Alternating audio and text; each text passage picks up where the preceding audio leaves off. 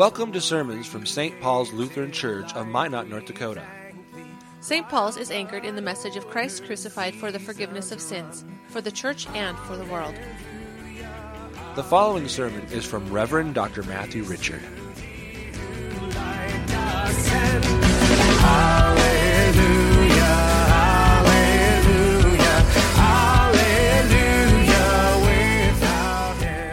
In the name of Jesus.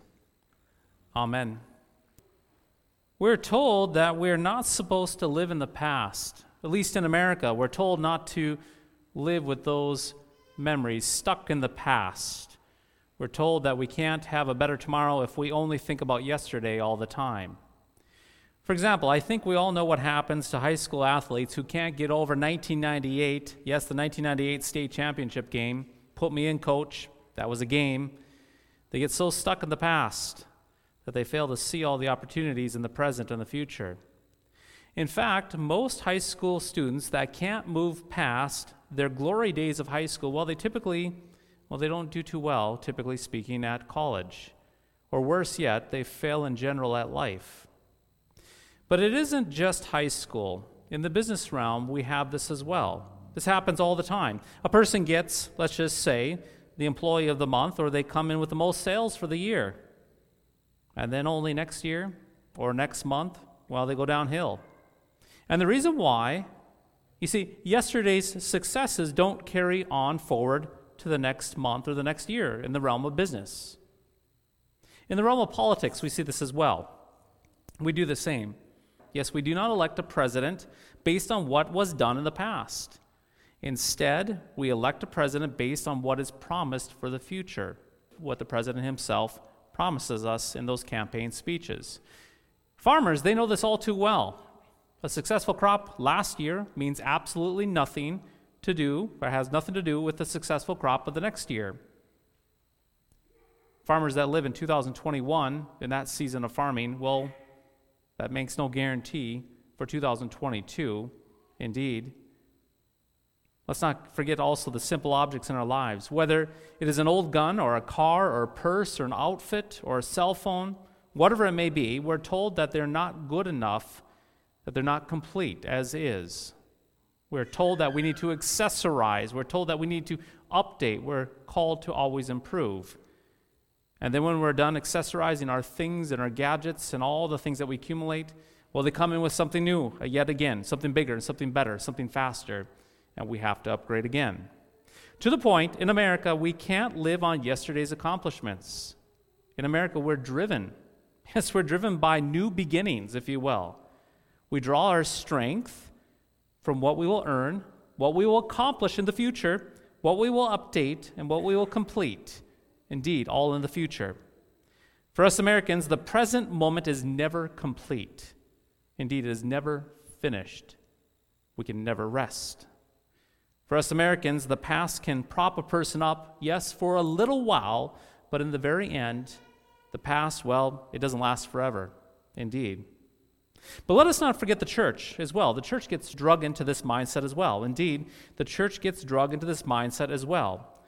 While we do not have a lot of time to go down this rabbit trail, and we certainly could for quite some time, consider all the foolish hours that churches in America spend drumming up busy sounding mission and vision statements with these so called church growth gurus. In other words, many American pastors feel as if their churches are stagnant, that they are stuck in the mud. So they have to create a bunch of, yes, busy, unfinished work to give to their church for the sake of giving the church purpose, for the sake of giving the church identity, worth, and significance to make parishioners busy little bees. Their church is important and valuable if they can achieve the goals that are set out before them, kind of like a carrot on the end of a stick. And that mission and that vision statement, well, then, yes, catapult the church forward. And so, even in the church in America, parishioners are driven by new beginnings of what they will complete and what they will accomplish in the future. Now, why mention all of this on Good Friday today, here? Well, it's quite simple. When Jesus hung on that bloody cross and gave up his spirit, he did not say these words, and so it begins. dear friends, on that cross. And so it begins. Instead, he said those famous words. Those famous words in the original language tetelestai. Yes, tetelestai. He said, get this, it is finished. Tetelestai, it is finished. You see, your Christian faith does not operate in the realm of future possibilities. Sure, we have Christian hope. Let's not deny that. We have Christian hope of eternal life in the future. But mark this eternal life is not on a bucket list, if you will, a bucket list of things that you need to get done, to get her done. Eternal life is not something you need to complete or accomplish. If it were, well, it would not be an inheritance. You see, you do not accomplish or earn an inheritance. If you did, it would not be an inheritance. Instead, inheritances are given to you as a gift. An inheritance is essentially yours. It's yours in the present, even though it is not fully received. But back to the point Jesus did not say, and so it begins. And the reason why? Well, at the cross, we hear that Christ finished it all. Again, when Jesus said the words, it is finished, these words were not said in a mood of possibility. You can finish it. Furthermore, he did not say these words to get you and me to look away from the past to the future. It will be finished. Yes, it will be finished. And finally, he did not say these words as a mission and vision statement for the church. Finish it. Ah, that rings well. Finish it, church. Now, Jesus said, It is finished.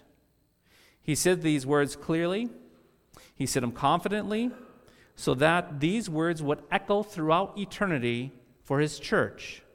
So that his church, that you, as his baptized saints, would live on his accomplishments and not be driven by the foolish goose chases of the new beginnings, the ideas of new beginnings. You see, we must remember that Jesus never, hear me loud and clear, there are churches, there are churches that have said this for decades, and this is not true. Jesus never does a new thing. Yes, he did do an old thing, not a new thing. He did an old thing, and that old thing that he did is that he died and he bled on a Roman cross.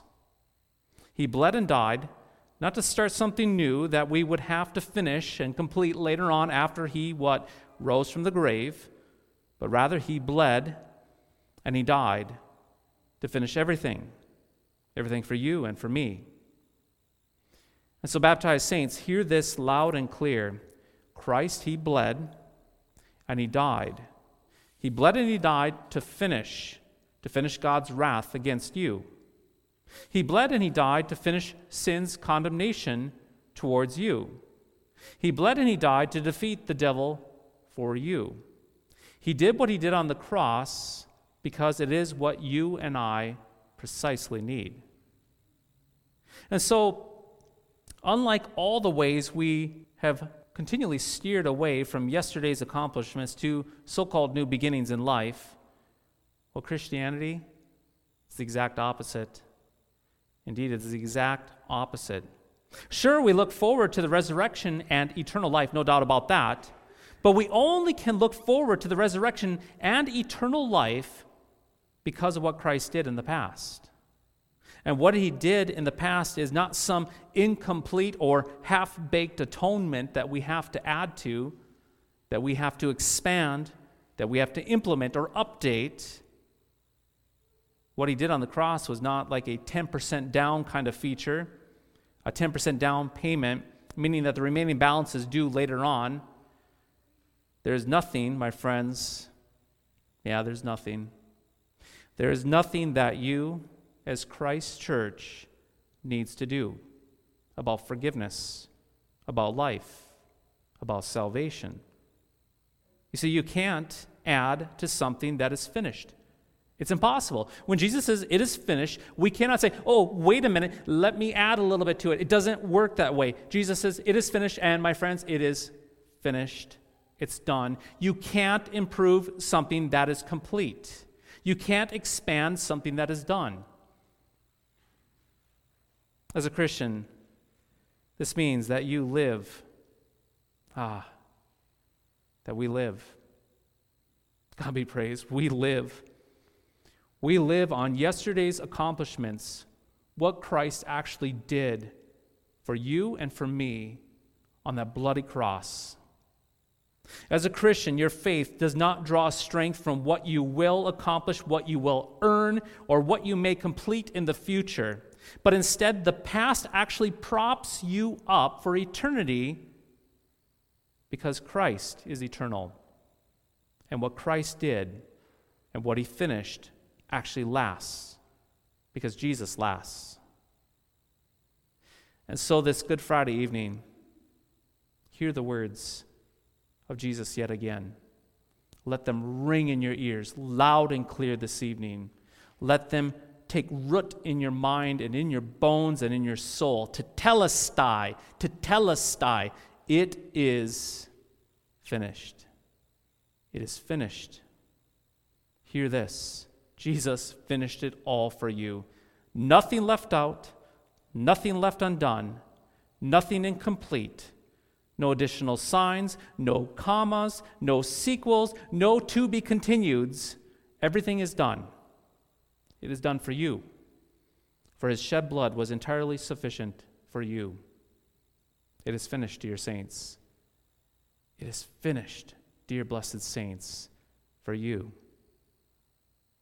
In the name of Jesus, Amen.